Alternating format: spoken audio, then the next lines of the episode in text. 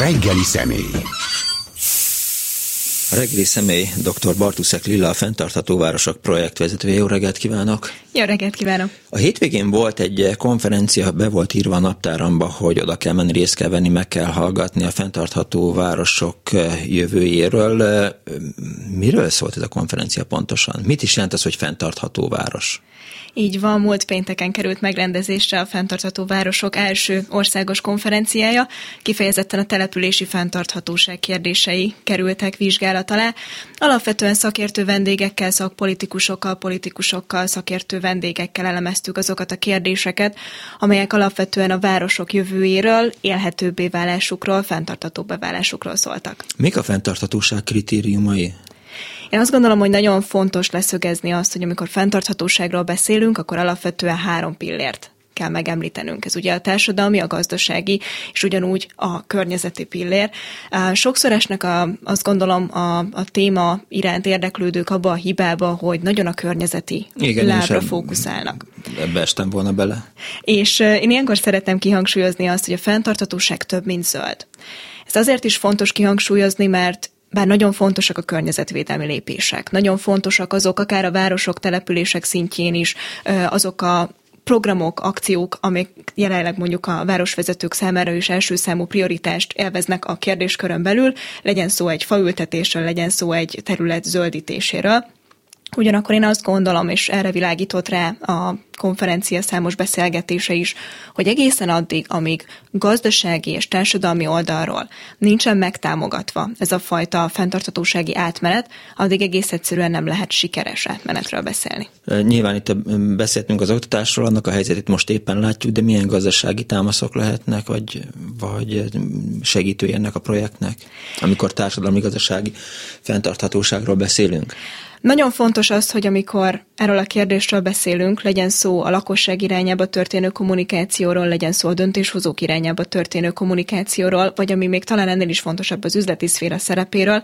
Én azt gondolom, egy dolgot érdemes megfogni, ez pedig az, hogy miért éri meg fenntarthatóan élni, miért éri meg fenntarthatóan végezni a mindennapi tevékenységeket, hiszen addig, amíg, és erről szintén számos ponton esett szó a konferencián, addig, amíg ez a fajta átmenet akár a lakosoknak, akár a döntéshozóknak valamilyen értelemben vett kényelmetlenséget, kellemetlenséget, vagy szokatlan újdonságot okoz, addig sokkal nehezebb ezt egy integrált, holisztikus rendszerben látni.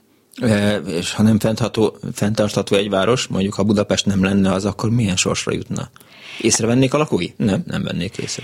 Én ezzel egy picit vitatkoznék. Azt gondolom, hogy észrevennék, és észre is veszik már most, hogy elég arra gondolnunk, most nyilván nem kell nagy lőzungokat pufogtatni, hogy nyári asszályszárazság, vagy akár éppen ezzel ellentétben mondjuk azok a villámárvizek, amelyek azt eredményezik, hogy utána utcák, terek úsznak a vízben, mert egész egyszerűen az elvezető rendszer nem bírja el azt a hirtelen leömlő csapadékvíz mennyiséget, és ugye nyilván azzal, ahogy a jelenlegi klímaváltozás ezt egyre gyakoribb rendszerét teszi, nyilvánvalóan a lakosok is érzékelik, hogy valami nem stimmel.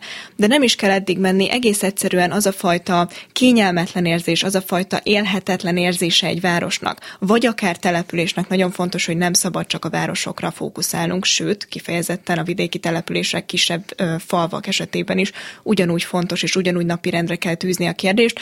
De visszatérve az eredeti gondolatmenetre, én azt gondolom, hogy a lakosok egyre jobban érzik. Legyen szó akár a jelenlegi energiahelyzetről, legyen szó akár a számlájukon szereplő és egyre növekvő összegekről. Legyen szó nyáron arról, hogy egyszerűen a hősziget hatására meg lehet fulladni egy olyan belvárosi területen, ahol mondjuk nincs megfelelően megoldva az árnyék, a megfelelő zöld területmennyiség. Legyen szó arról a hatalmas mennyiségű úti forgalomról, amelyet tapasztalunk, és ez már bőven túlmutat azon, hogy bosszankodunk a dugóban. Tehát ezek már rendszer szintű problémák, amikre rendszer szinten kell megoldást találni. Értem, de nem arról van szó, hogy bent ülnek a Fenntartható Városok projektben, és jobbára ideákat fogalmaznak meg, tehát a város nem lehet rákényszeríteni, vagy nehéz rákényszeríteni ilyen lépésekre, hát csak nézzük meg, hogy a bringasáv mekkora társadalmi vitát, vagy mekkora hisztit produkált azzal, hogy a körúton a bringások kaptak egy sávot maguknak. Itt két oldalról fognám meg a választ. Egyrészt nem kényszeríteni kell semmiképpen sem az erre érdemes döntéshozókat, vagy akár a lakosokat, hanem ösztönözni. Ez nagyon fontos. Olyan ösztönző rendszereket kell kialakítani, amelyek akár gazdasági, akár egyébként szemléletváltási oldalról ezt az átmenetet segítik. A másik oldalon pedig természetesen nagyon sok kritika éri, azt gondolom, hogy a témakörrel foglalkozó szervezeteket, vagy akár személyeket is akkor, amikor nyilván nagyon sokat beszélünk erről, nagyon sokat vitatkozunk erről adott esetben, bár azt gondolom, az már egy lépéssel jobb, hiszen véleményeket ütköztetünk. De mi pont ezért alapítottuk meg a Fenntartható Városok mellett egyébként a Fenntartható Közösségek Központját is, amely kifejezetten szaktanácsadó cégként igyekszik a városvezetőknek segíteni azt, hogy azok, amik ezeken a konferenciákon elhangoznak, az valóban átültetésre kerüljenek a gyakorlatban is. Nézzük meg egy kicsit, majd beszéljünk a konferencia tanulságairól, meg az ott elhangzottakról, de hogy van-e modellértékű fenntartható város, ha van, akkor az melyik az, és mitől az, és mik a kritériumai, mondjuk adott esetben egy nagyvárosnak. Említette azt, hogy Kuala Lumpurba is ellátogat majd, de akkor keresünk egy olyan várost, amiről azt mondjuk, hogy oké, Budapestnek követnie kellene, vagy Kiskun Lacházának, vagy Nyíregyházának. Én óvaintenék mindenkit attól, hogy nagy nemzetközi példákat próbáljon mindenképpen ráhúzni egy adott magyar városra, akár legyen az a főváros, legyen az kisebb város, vagy akár település. Egész egyszerűen kontraproduktív lesz. Azért gondolom, hogy kontraproduktív lesz, mert nyilván minden régió, minden ország, és azon belül minden város más-más fejlődési folyamaton ment át, máshonnan indult, és másmilyen fejlődési ívet mutat. Teljesen mások a gazdasági, teljesen mások a társadalmi, és egyébként környezeti aspektusai, amelyeket figyelembe kell venni mondjuk az adott városvezetőnek. Természetesen vannak olyan alapvető kritériumok, és itt visszautalnék arra, amiről az imént beszéltünk, hogy a három lábnak egyszerre kell jelen lennie, gazdasági, társadalmi és környezeti aspektusoknak egyaránt, de én azt gondolom, hogy akár az északi országokról beszélünk, akiket nagyon sokszor szoktak mintaként felhozni, akár beszélhetünk olyan nagyobb világmetropoliszokról, akik már igyekeznek arra figyelni, hogy ténylegesen a fenntarthatóság szemlélete ott legyen a mindennapokban. Természetesen biztos, hogy vannak olyan modellértékű kérdéskörök, amelyeket meg lehet vizsgálni akkor, amikor mondjuk akár egy főváros, akár egy kisebb vidéki város vagy település számára készülnek ezek a stratégiák. Nem véletlenül vannak jó gyakorlatokat megosztó konferenciák. Én magam is most olyan szerencsés helyzetben vagyok, hogy többre ellátogathatok a következő hetekben. Természetesen a tanulságokat mindenképpen célszerű levonni, de egy az egyben egyfajta megoldásként átemelni, én azt gondolom, hogy abszolút félrevezető. De hogyha már Magyarországnál járunk, a Fenntartható Városok most a szeptemberi konferenciája után októbertől elindította azt a videósorozatát, ahol 4 magyar várost kívánunk bemutatni, kifejezetten fenntarthatósági szempontból.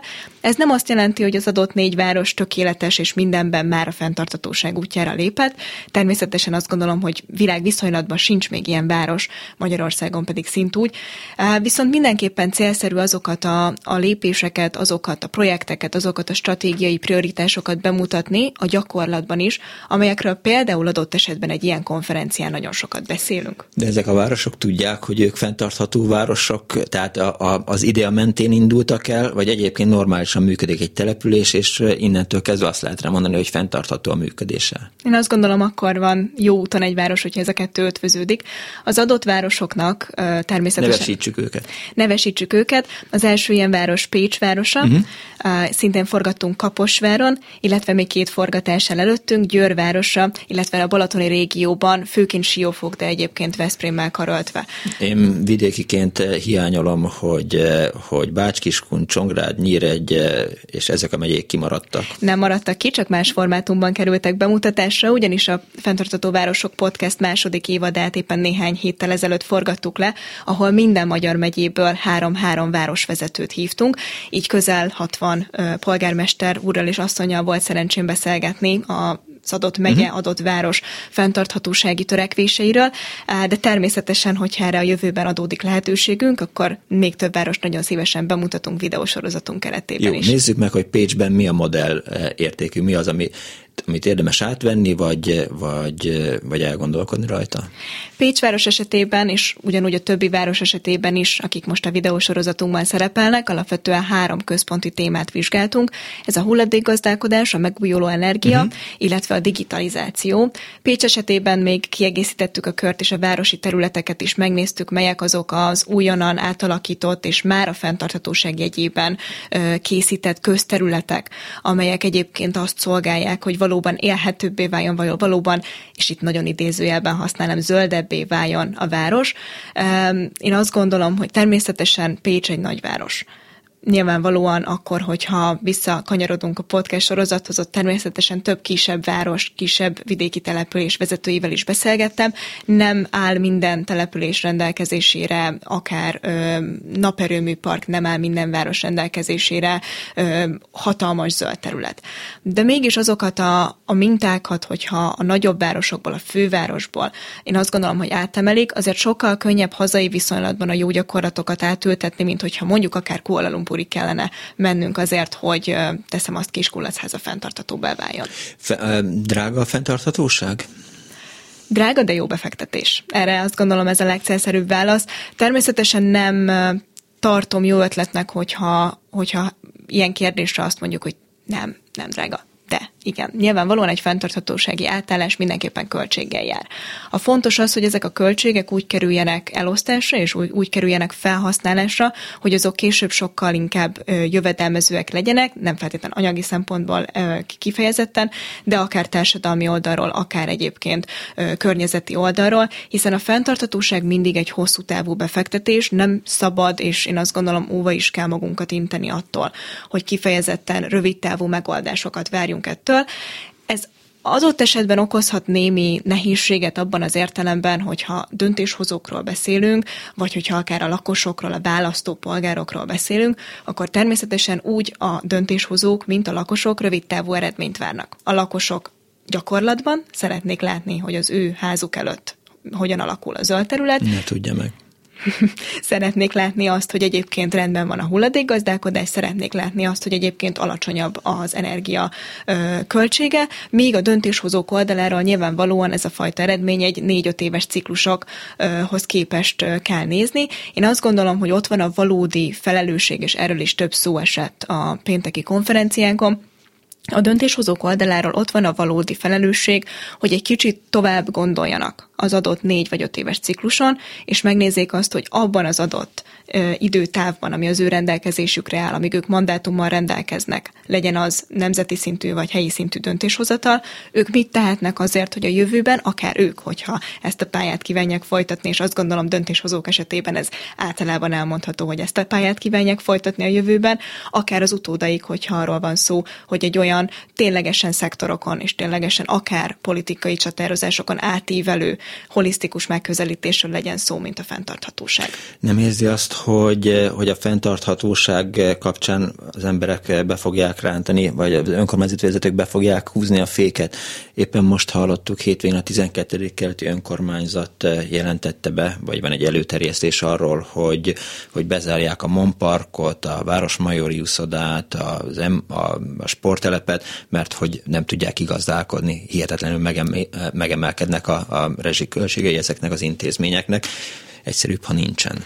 Az biztos, hogy a jelenlegi helyzet azért ilyen szempontból nem a legideálisabb, de én azt gondolom, hogy kicsit jánuszarcú is abban a tekintetben, hogy természetesen tekintettel arra, hogy most azért nagyon oda kell figyelni arra, hogy egy adott önkormányzat hogyan gazdálkodja ki a rendelkezésére álló erőforrásokat. Természetesen ugyanúgy, ahogy a Covid alatt, ugyanúgy, ahogy akár a jelenlegi helyzetben is, nyilván más a prioritás lista. De a másik oldalról éppen most realizálják azt, hogy miért is van szükség egy fenntartható városi gondolkodásra, fenntartható települési gondolkodásra, élhető városokra, hiszen hogyha a jövőben újra és újra előkerülnek hasonló vagy más jellegű válságjelenségek, akkor sokkal biztonságosabb lábakon állnak ők is, hogyha már egy olyan város élén, vagy egy olyan település élén kell, hogy álljanak, amely alapvetően ezekre a helyzetekre a fenntartható működés révén jobban felkészült. Nem véletlenül szakítottam félbe, amikor azt mondtam, hogy ne tudja meg, hogy hogyan áll a házunk előtti zöldítés. Az zöldítés az nagyjából abból áll, hogy időnként unikumos meg jégermeisteres üvegek bukkannak fel a abban a kis kertrészben, ami a házunk előtt van. Mit éreznek az emberek abból, hogy fenntarthatóság ügyében tett bármit mondjuk a fővárosi önkormányzat az elmúlt években? Hőség van, elviselhetetlen idő van, perzsel az aszfalt, mi történik, vagy mi történhet? Én a lakosok nevében nehezen tudnék arról nyilatkozni, hogy ők mit látnak ebből, és mit éreznek ebből. A másik oldalról viszont mindenképpen megközelíteném a témát, hogy hogyan kellene ezt feléjük kommunikálni. És itt nem csak a fővárosi önkormányzatról van szó, bár a fővárosi önkormányzat képviseletében is volt jelen vendégünk a konferencián. Én azt gondolom, hogy ez abszolút település mérettől és település lokációtól függetlenül így kellene, hogy legyen. Minden olyan intézkedést, amely a fenntarthatóság irányába viszi az adott város települést, én azt gondolom, hogy megfelelő módon szükséges kommunikálni a lakosság felé. Ez nem feltétlenül jelenti azt, hogy egyből minden ilyen információt befogad a lakosság. Nem feltétlenül jelenti azt, hogy egyből minden ilyen információért hálás lesz, és látni fogja azt a nagy keretrendszert, amiben most ez a folyamat áll és mozog. Viszont azt gondolom, hogy hosszabb távon csak és kizárólag így érzékeltethetjük a lakosokkal is azt, hogy ami történik, az miért történik. És részben ezért is indítottuk tavaly évvégén útnak a Fenntartható Városok projektet, mert én azt gondolom, és ebben számos megerősítést kaptam, akár a pénteki konferencián is, hogy egészen addig, amíg a lakosok nem látnak ezen folyamatok mögé, egészen addig, amíg nem értik meg, és nem látják a saját szemükkel, például visszautalva a videósorozatunkra, hogy mi történik a hulladékkal azok után, hogy ők bedobják az adott kukába, és akkor még jó eséllyel mondjuk a szelektívbe, hogyha odavaló az adott hulladék. Addig nem fogják érteni, hogy miről beszélünk akkor, amikor azt mondjuk, hogy ömlik a szemét, és hogy alapvetően miért van szükség arra, hogy erre koncentráltan odafigyeljenek. De ugyanez van akkor is, amikor arról beszélünk, hogy igen, megnyitjuk a csapot, folyik belőle a víz, nagyszerű. De hogy hogyan kerül a víz a csapba, hogyan lesz a szennyvíz utána elvezetve, kitisztítva. Amíg ez nincsen bemutatva, és nem realizálják azt a fajta munkát, és azt a fajta erőfeszítést, ami emögött áll, én azt gondolom, hogy addig alapnak és természetesnek lesz ez véve. Szelektív hulladékgyűjtéssel szerintem túl sok gond nincsen. Szerintem a társadalom egy jelentős része az szelektíven gyűjti a hulladékot az ingatlanjában. Tehát én ezt látom, hogy elmegyek a haverjaimhoz, és amikor, hogy hova tegyem a sörös dobozt, vagy a pizzás tálcát. Nyilván ebben is vannak szintek. Tehát nyilván itthon ugye alapvetően egy műanyag és egy papír hulladékgyűjtőről beszélhetünk. Én magam éltem például Belgiumban is, ott 6 féle frakcióra kell csak házilag szétszedni a szemetet. Minek van erre energiája? Tesszük fel a kérdést. Teljesen jogos a kérdés, és amikor odaérkeztem, akkor ezt én magam is. Mi az a 6? Alapvetően meglepődnénk akkor, amikor arra jutunk, hogy mennyire egyszerű ezt ténylegesen a gyakorlatban alkalmazni. Az az igazság, hogy ez megint csak a szemléletformálás kérdésköre. Addig, amíg nem vagyunk rákényszerítve arra, nem vagyunk ösztönözve arra, hogy mi 6 féle frakcióra gyűjtsük azt a hulladékot, addig nem is fogjuk, addig be fogjuk dobni jó eséllyel a papírt a papírgyűjtőbe, jó eséllyel a műanyagot a műanyaggyűjtőbe, de teszem azt, hogyha valamiért éppen nem áll rendelkezésünkre szelektív hulladékgyűjtő, akkor mindent egybe a fekete kukába, majd jó lesz, az majd szétválogatják. Nyilván egy embernek ezt lehet mondani, de amikor ezt sokan sokféleképpen elmondják, akkor már elég súlyos helyzet előtt állunk, és ugyancsak egy Belgiumban élőnek az, hogy ő ezt napi szinten megtegye, az nagyjából annyira természetes, mint az, hogy sétál az utcán.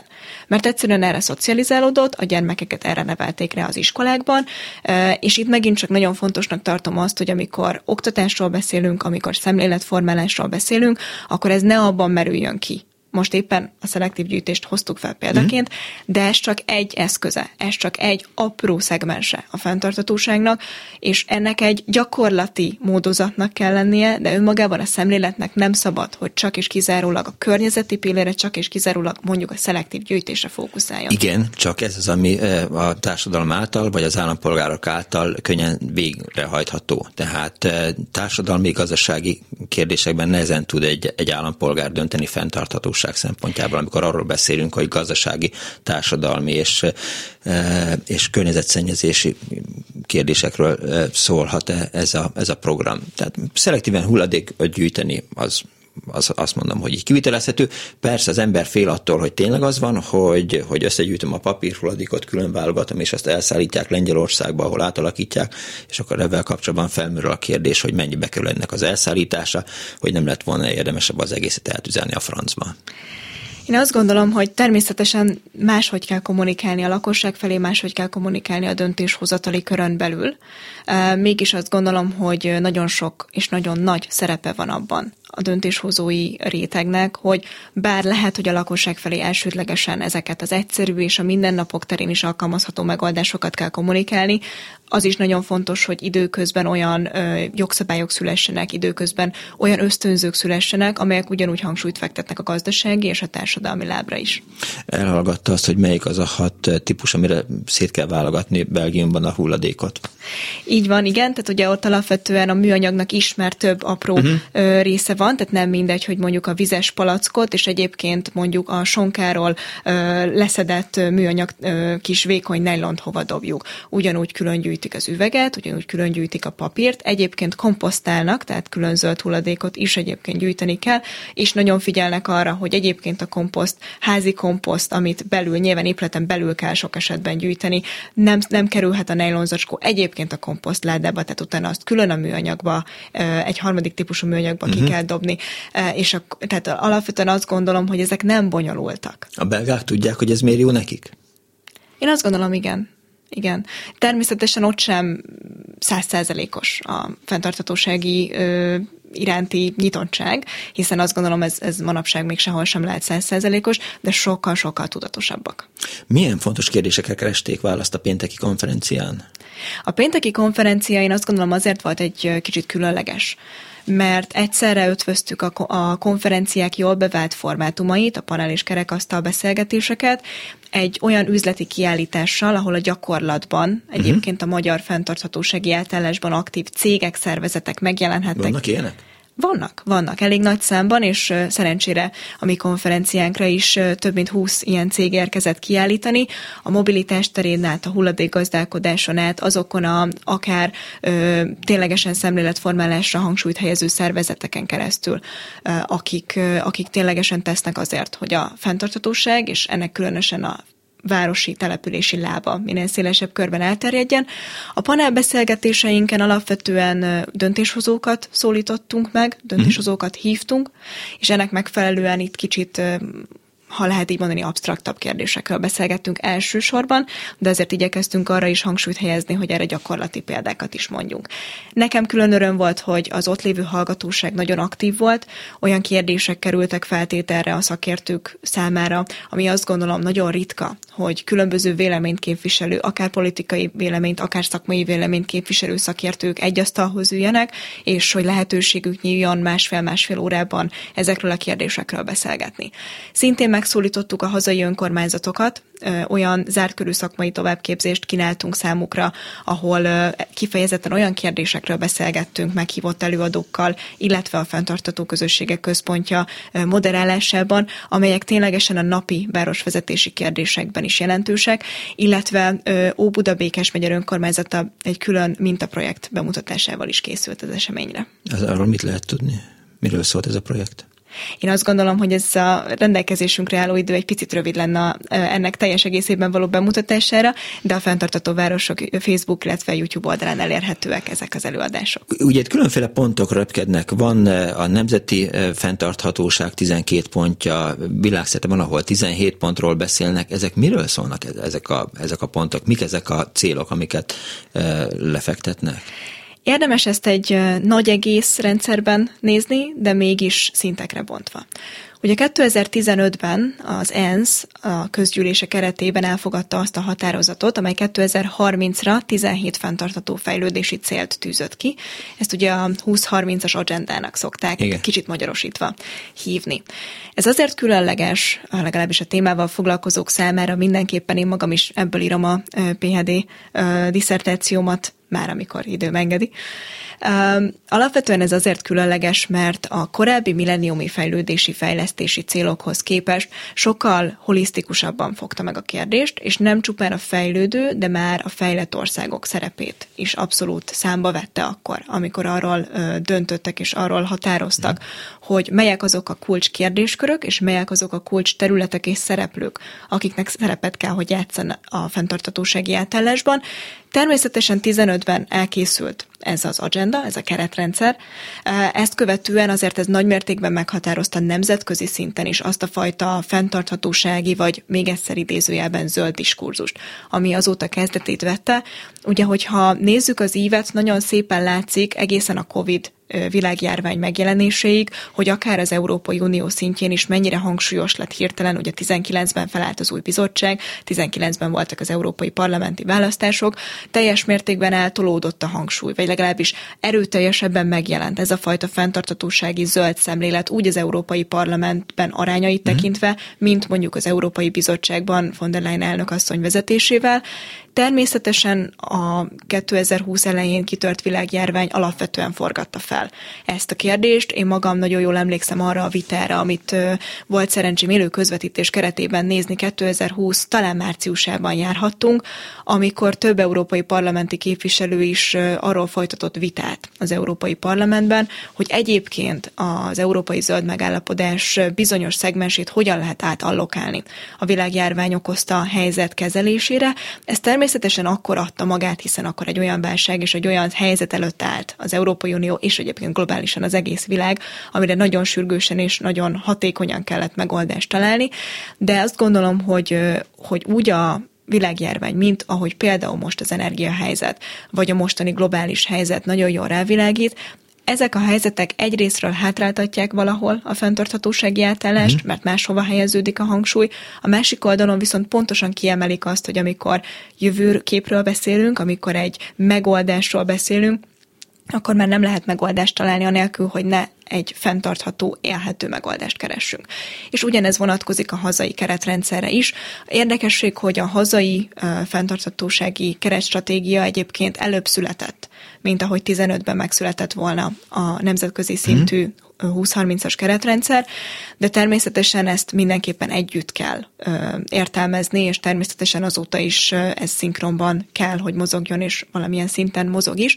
2 évente ad ki a Nemzeti Fenntartható Fejlődési Tanács egy olyan előrehaladási jelentést, amelyben azt értékeli, hogy az adott 2 éves ciklusban hogyan haladt előre a 2030-as keretrendszer ernyője alatt, vagy a 2030-as keretrendszer szellemiségében Magyarországon a fenntarthatósági átállás, és természetesen, hogyha nemzeti szintre jutottunk, akkor említést kell tenni kifejezetten az önkormányzatok, a városok, a települések szintjéről is, akik pedig úgy a nemzeti, mint egyébként az Európai Uniós, mint egyébként a globális nemzetközi keretrendszerben evickelve kell, hogy megtalálják azokat a kulcsprioritásokat, amik egyébként a mindennapi, napi szinten felmerülő problémákkal és a városvezetőknek napi szinten okozott fejtörésekkel kell, hogy szinergikus kapcsolatban legyenek. Milyen kérdések ezek? Milyen célok, milyen vállalások, amiket megfogalmaznak ebben?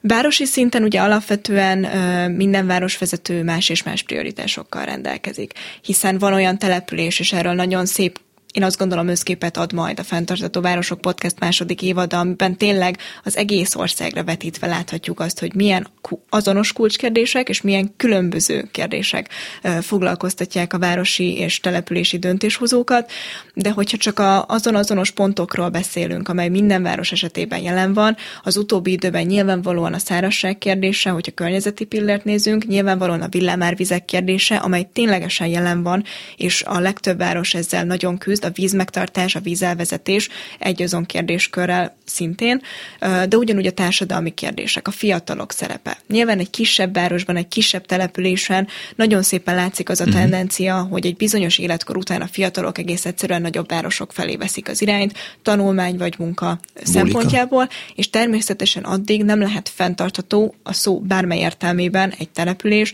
hogyha egyébként elfogy a lakosság szám. Még több zenés, táncos, szórakozó helyre van szükség, és akkor maradnak a fiatalok, és nem mennek be a közél nagyvárosba bulizni. Hát ez egy kicsit leegyszerűsített kép, de valóban nyilvánvalóan a szórakozási lehetőségek az egyik olyan eszköz, amivel a fiatalokat a városokban és a településeken ott lehet tartani, de természetesen ugyanúgy a lakhatás kérdése, ugyanúgy a foglalkoztatás kérdése, és egyébként az oktatás kérdése. Ezek mind-mind olyan kulcskérdések, amelyekkel napi szinten kell a városvezetőknek és a településvezetőknek foglalkozni, mindezt úgy, hogy közben a felelős és jövőbe mutató gondolkodást tanúsító városvezetők figyelembe kell, hogy vegyék a fenntarthatóság szempontjait is. Ja, említette a villámárvizeket, szerintem múlt héten csütörtökön, amikor a fővárost elöntötte a víz, akkor Karácsony Gergely nyilván fogta a fejét, hogy mit lehet kezdeni ezzel, meg nyilván sok más településvezető is fogta a fejét, mert az autók azok térdig jártak a vízben. És ez egyre gyakrabban előforduló jelenség lesz, de nem csak a főpolgármester úr fogja a fejét fogni, és nem csak a budapesti kerületi vezetők.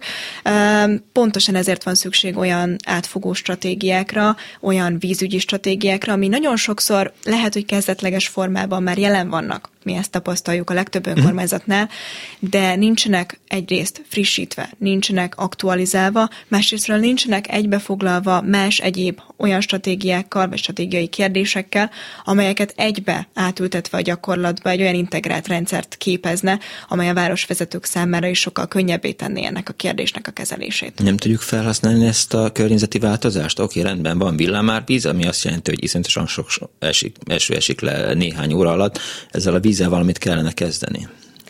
Hát ez így van, erre valók a stratégiák, erre valók a tervek, és aztán pedig természetesen csak, hogy ne ragadjunk meg a terveknél és a fióknak készült dokumentumoknál, természetesen a megvalósítás is.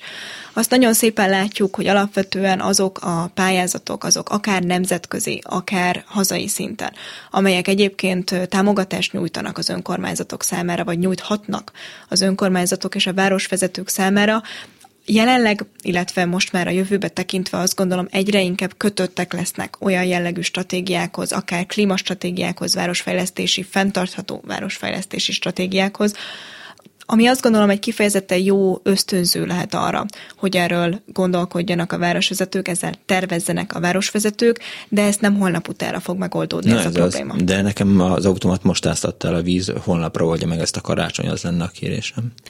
Hát javaslom, hogy akkor ezt főpolgármester úr felé továbbítsa ezt a kérést. Mi a Fenntartható Közösségek Központjával azon vagyunk, hogy minden önkormányzat számára segítséget nyújtsunk ezen stratégiák megalkotásában, és ami ennél is fontosabb, ezen stratégiák megvalósításában, a gyakorlatban is. Én azt gondolom, hogy itt van szükség egyfelől a lakosság szempontjából arra a nyitottságra, hogy valóban átlássa azt, hogy miért is nem holnapra fog megoldódni ez a probléma. A másik oldalról viszont szükség van erre az egyfajta türelmetlenségre, hiszen valahogy ösztönözni kell a döntéshozókat is erre. Én azt gondolom, az arany középutat kell megtalálni, és természetesen itt a felelősség nem csak a lakosokon van, hanem a döntéshozókon is. Egyébként az akadémiai szférán, azon tudományos szakembereken is, akiknek ezt alá kell támasztani, meg kell értetni úgy a döntéshozókkal szakmai szinten, mint egyébként a lakossággal, hogy ilyenkor melyek azok a folyamatok, amelyekről beszélünk, mi történik pontosan, és ezek milyen futási idővel, és milyen keretrendszerben történnek. Egy fenntartható városnak elengedhetetlen az, hogy megújuló energiákra álljon át, vagy olyan energiaforrásokat használjon, amelyeket egyenlőre még nem itt. Ma reggel éppen a reggeli műsorban beszélgettünk arról, hogy miért nincsenek még szélerőművek, miért nincs annyi szélerőmű Magyarországon, mint amennyi mondjuk Nyugat-Európában van. Természetesen van egy jogi szabályozás, ami ennek gátat szab, amin változtatni kellene, de nyilván lehet, hogy települések is közbe tudnak szólni, vagy tudnak ezen változtatni. Részben meg is válaszoltam már a kérdést azzal, hogy valóban első körben ugye a jogi szabályozás az, ami gátat szab például a szélerőművek működésének. Én azt gondolom, hogy természetesen a megújuló energia és minden olyan novum, ami segítséget nyújtott a fenntarthatósági átállásban, az abszolút szükségszerű a települések és a városok számára is. Erre nagyon jól rámutat alapvetően a jelenlegi helyzet. Én azt gondolom, és itt visszautalnék a beszélgetésünk egy korábbi szegmensére, amikor arról beszéltünk, hogy mennyire érzik a lakosok és a városvezetők egyébként a saját bőrükön a jelenlegi helyzetben a fenntarthatósági átállásnak a szükségességét. Pontosan ezek azok az ösztönzők, amelyek nyilvánvalóan drasztikusak jelen helyzetben. De én azt gondolom, hogy hosszabb távon, amikor jövőbe mutató stratégiák készülnek, és elkezdődnek ezek a stratégiáknak a megvalósítási fázis, fázisai, akkor pontosan ezek azok a helyzetek, amelyek ráébresztik a lakosságot is, és a döntéshozatalt is arra, hogy valamilyen más, valamilyen új módon kell ezt megoldani. Ezen a konferencián nyilván mindenki épeszű volt, a célokban mindenki egyetértett, de vélhetően szükség volt, hogy lezajoljanak, hogy legyenek viták is. Melyik volt a legizgalmasabb, vagy legfurcsább, vagy legellentétesebb érveket felsorakoztató vita? Az miről szólt? Én azt gondolom, hogy mindenkinek szíve joga, hogy melyiket tartotta a legizgalmasabbnak. Én magam ugye a főteremben moderáltam a két fő beszélgetést, illetve hallgattam végig azokat a 10 percesek névre keresztelt szakmai szegmest, amelyekben rávilágítottak az előadók a települési fenntarthatóság legszélesebb körűbb és legaktuálisabb problémáira. Egy kicsit azért majd ezt részletezze. Mindenképpen. Én azt gondolom, hogy országgyűlési képviselőkkel folytatott beszélgetésünk volt talán a legparázsvitásabb, hogyha ezt lehet így fogalmazni. Természetesen ez adódott abból is, hogy azért amikor ez a kérdés valamilyen mértékben politikai színezetet kap. Mi nagyon igyekeztünk ezt természetesen szakmai keretek között tartani, és nem véletlenül hívtunk minden párt képviseletéből vendéget. El is jött mindenki? 4 országgyűlési képviselővel beszélgettem, így van, különböző nézeteket ütköztettek. Én azt gondolom, hogy természetesen a hallgatóság itt volt talán a legaktívabb, lévén a tény, hogy nyilván ezekről a kérdésekről, amelyekről képviselő urak beszélgettek, napi szinten hallgathattak a tévében, rádióban, újságban. Én azt gondolom, hogy nagyon fontos, hogy legyünk nyitottak ezekre a kérdésekre, és nagyon fontos, hogy lássuk, amikor ezek a folyamatok zajlanak a közéletben. Én nagyon örültem annak, hogy a hallgatóság itt is aktívan, és én azt gondolom, nagyon őszintén kérdezett meghívott vendégeinktől, és ők is nagyon őszintén válaszoltak egymás kérdéseire, vagy reflektáltak egymás álláspontjára.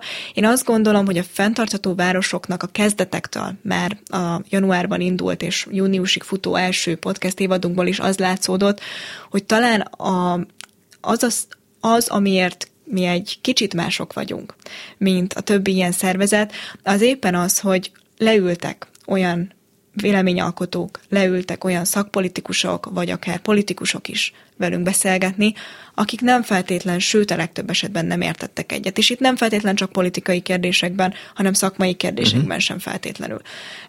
És azt gondolom, hogy ez mindennek az alapja. Ez hangozhat nagyon elcsépelten, és utaltunk is már arra, hogy önmagában azzal, hogy beszélgetünk róla, azzal, hogy vitatkozunk róla, semmi nem fog változni. Én ezt a véleményt magam is osztom. Éppen ezért a kettőség, hogy ugyanúgy szemléletet is formálunk a fenntartható városokkal, miközben a gyakorlatban is segítjük a döntéshozókat a szaktanácsadó Kft-nkkel. De azt gondolom, hogy addig, amíg a vita szintjéig sem jutunk el, és a lakosság nem látja a valódi problémát, adjon igazat bármely oldalnak egy adott vitában, addig egyszerűen nem tudunk előrelépni. Azért érdekelne az, hogy mi az, ami ezt a parázsvitát kiváltotta, mely kérdésben, vagy milyen hallgatóság által feltett kérdésben volt eltérő álláspontja a politikusoknak? Hát ahogy az lenni szokott, azért a politikusoknak a 1,5 órás vita jelentős részében eltérő álláspontjuk volt, úgyhogy ezt talán itt most nem is lehetne mind felsorolni. Szóba került a szélerőmű kérdése, szóba került alapvetően a klímatörvény kérdése, talán ez váltotta ki a legnagyobb parázsvitát a jelenlévő közül, lett lévén, hogy az adott törvényjavaslat kidolgozója és egyébként a benyújtott törvényjavaslatot átdolgozó országgyűlési képviselő is mind a ketten a színpadon ültek. Többek között kiegészülve a Nemzeti Fenntartható Fejlődési Tanács egy korábbi panelen részt vett tagjával, és egyébként a Nemzeti Fenntartható Fejlődés Bizottságának az elnökével. Tehát én azt gondolom, hogy minden oldalról jelen voltak azok a szakértők és politikusok, akik talán a legközelebbről látják azt, hogy nemzeti szinten hogyan alakul ez a kérdéskör. Szóba került természetesen az országgyűlés szerepe, szóba került az, hogy mennyire van jelen az országgyűlés napirendjén a fenntarthatóság és a zöld átmenet. Természetesen az önkormányzatok helyzete is szóba került, ebből is adódott egy némi parázsvita, de én azt gondolom, hogy mindenképpen érdemes visszanézni ezeket a beszélgetéseket, úgyhogy hogyha a hallgatók, nézők számára is érdekes lehet, akkor a fenntartható városok oldalán még hosszú ideig megtekintető lesz az összes beszélgetés. Mi a kormányzati szándék és milyen a kormányzati támogatottsága a fenntartható városok projektnek? A kormányzati szándékot én azt gondolom, hogy a kormányzat képviselőitől kell megkérdezni. De azért ön is érzi nyilván. Azt mondja, hogy ezerrel mellette állnak, soha ennyire jó nem volt. De hát azt mondja, hogy jó, egy kis szódával elmegy, vagy azt mondja, hogy hát egy kicsit azért keresztbe megy a kormány néhány döntése és intézkedése. Én azt gondolom, hogy a Fenntartható Városok a kezdetektől fogva arra törekedett, hogy szakmai szempontból közelítse meg ezeket a kérdéseket. Természetesen az önkormányzatok vezetőivel mind a két politikai oldalról abszolút kapcsolatban vagyunk. Én azt gondolom, hogy, és ezt nagyon jól bizonyította a mostani pénteki konferencia is, és az a tény, hogy egyébként több vélemény került ütköztetésre, a téma fontosságát azt gondolom, hogy már senki sem vonja kétségbe. Nyilvánvalóan, ahogy ez azt gondolom természetes, mindenki más-más nézőpontból közelíti meg a kérdést. Én az mi dolgunkat és az én saját szerepemet sem abban látom, hogy igazat adjak bármely oldalnak is. Én szakértőként és egyébként a szakmai szervezet facilitátoraként vagyok jelen, és voltam is jelen a konferencián, illetve a magában a projektben. Én azt gondolom, hogy ha már azzal tudunk segíteni a kérdésen, hogy akár települési szinten, akár fővárosi szinten, akár egyébként országos relációban ezeket a kérdéseket napirendre hozzuk, a beszédbe elterjesztjük. És egy olyan konferenciával, mint például a pénteki, több száz jelenlévő és egyébként több száz online minket követőnek, a napirendjére tűzzük azt, hogy ezek igenis fontos kérdések, és gondolkodjunk el bizonyos döntéseken, és utána a belátásunk szerint döntsünk arról, hogy kit és miben támogatunk ez ügyben.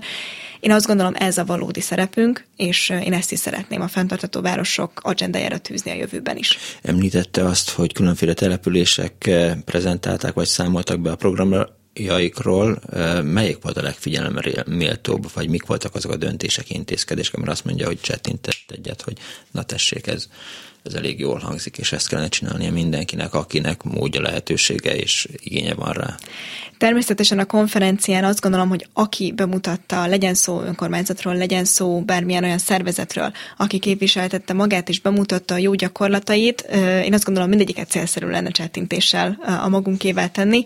Pontosan ez is volt a célja úgy a konferenciának, kifejezetten a konferencia szakmai 10 perces szegmenseinek, mint egyébként például a videósorozatunknak is, minden olyan települési jó gyakorlat bármilyen kismértékű vagy kisebb lépést is jelent, fontos lépést jelent Magyarország szempontjából arra, hogy ezt a települési fenntarthatósági átállást megkezdjük, vagy haladjunk ezen az úton. Természetesen én azt gondolom, nem lehet összehasonlítani ezeket az előadásokat, hiszen úgy a mobilitás terén, mint egyébként a digitalizáció kérdésköréről, akár a közlekedés, infrastruktúra, hulladék és vízgazdálkodás, tehát olyan széleskörű spektrumot ölelt fel a Fenntartható Városok konferencia, hogy nem érdemes az almát a körtével összehasonlítani. Én azt gondolom, hogy amit jól példázott a rendezvény, az kifejezetten az, hogy van már egyfajta igény ezekre a lépésekre, sőt, már meg is kezdődtek nagyon sok esetben ezek a lépések. Természetesen támogatásra, humán és anyagi erőforrásra mindig szükség lesz, de amire ennél is nagyobb szükség van, az a fajta nyitottság és egyébként lendület, ami szükségeltetik úgy a döntéshozók, mint kerületi vezetők, városvezetők, fővárosi vezetés, és egyébként a nemzeti politikai szereplők részéről is, hogy ez a folyamat elindulhasson, és ez a folyamat olyan mértékben szárnyra kaphasson, amely talán még a 2030-ig, és egyébként mondjuk a 2050-ig kitűzött célokat valóban elérhető közelségbe hozza. Mennyire, ha a konferencia eredményét meg kellene határoznunk, vagy azt, hogy a konferencia után az ügy mennyivel indult el előre, vagy mennyire halad jó irányba, és mondjuk 2 év múlva össze kellene foglalnunk, hogy jó, oké, 2022. szeptember 16-án volt egy konferencia a Fenntartható Városok projektről, akkor meghatároztunk, vagy beszéltünk célokról, elképzelésekről, és akkor azt mondjuk 2 év múlva, hogy oké, rendben, van megint egy konferencia, de megállapíthatjuk, hogy semmi nem történt azon kívül, hogy beszéltünk, meg konferenciáztunk egy jót. Én azt gondolom, hogy ebből a szempontból is szerencsés helyzetben leszünk, hogy természetesen évente szeretnénk megrendezni a Fenntartható Városok konferenciát. Én azt gondolom, érdekes lesz majd reflektálni arra, hogy az évek során hogyan változott ez a helyzetkép. Természetesen nem egy vákuumzónában fogunk addig ülni, tehát nyilvánvalóan globálisan is, uniós szinten is, hazai szinten is rengeteg változás előtt állunk, azt gondolom minden szempontból. Tehát nyilvánvalóan lesznek olyan változó tényezők, amikhez arányítani kell majd azt, hogy egyébként hogy állunk a fenntarthatósági átállásban, de mindeközben lesz szerencsénk rálátni a gyakorlatban is arra, hogy az önkormányzatok hogyan haladnak ezen a téren. Én azt gondolom, hogy mindenképpen célszerű ezeket valóban, és én azt gondolom köntörfalazás nélkül becsatornázni majd ezekbe a beszélgetésekbe, hogy elkerüljük azt, hogy valóban évek múltán ugyanúgy csak beszélgessünk róla, de semmi eredményre ne vezessen. Az eredmény tekintetében természetesen jósolni én sem tudok, és nem is szeretnék. Az egészen biztos, hogy az így szerzett jó tapasztalatokat és a fenntartható városok elmúlt egy évéből és reméljük jövőbeli sok-sok évéből nyert tapasztalatokat mi időközben az önkormányzatoknak nyújtott segítség formájában igyekezzük becsatornázni, minél szélesebb körben, és kialakítani azt a szakértői hálózatot, azt a szakértői platformot, ahol valóban elindulhat ez az ilyen irányú gondolkodás és cselekvés is. Mondjon egy olyan dolgot, ami miatt érdemes a hallgatónknak, akiknek talán nem keltette fel az érdeklődését, talán keltette az érdeklődést a Fenntartható Városok projekt, hogy miért hallgassa meg, mit fog megtudni akár a podcastból, akár a videókból. A saját mindennapi életének azokat a háttértörténéseit, amikről eddig nem is tudott, hogy vannak. Mindenki él valahol. Mindenki egy településen él. Legyen az a település bármely kicsiny vagy nagy.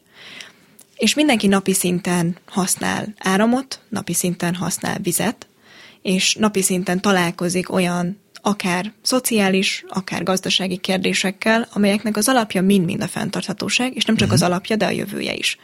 Én azt gondolom, hogy ahhoz, hogy ezt keretrendszerbe és holisztikusan lássuk, ahhoz nagyon sok segítséget és talán érdekes olvasmányt is, hallgatnivalót is nyújt a Fenntartható Városok. Akkor mindenkinek ajánljuk figyelmébe, hol érhető ezzel? A Fenntartható Városok a közösségi médiában Fenntartható Városok néven elérhető, illetve weboldalunkon is, valamint YouTube csatornánkon. Nagyon szépen köszönöm dr. Bartuszek Lillának, a Fenntartható Városok projektvezetőjének, hogy rendelkezésünkre állt és beszámolt erről az izgalmas dologról. Köszönöm szépen, hogy itt volt. Köszönöm.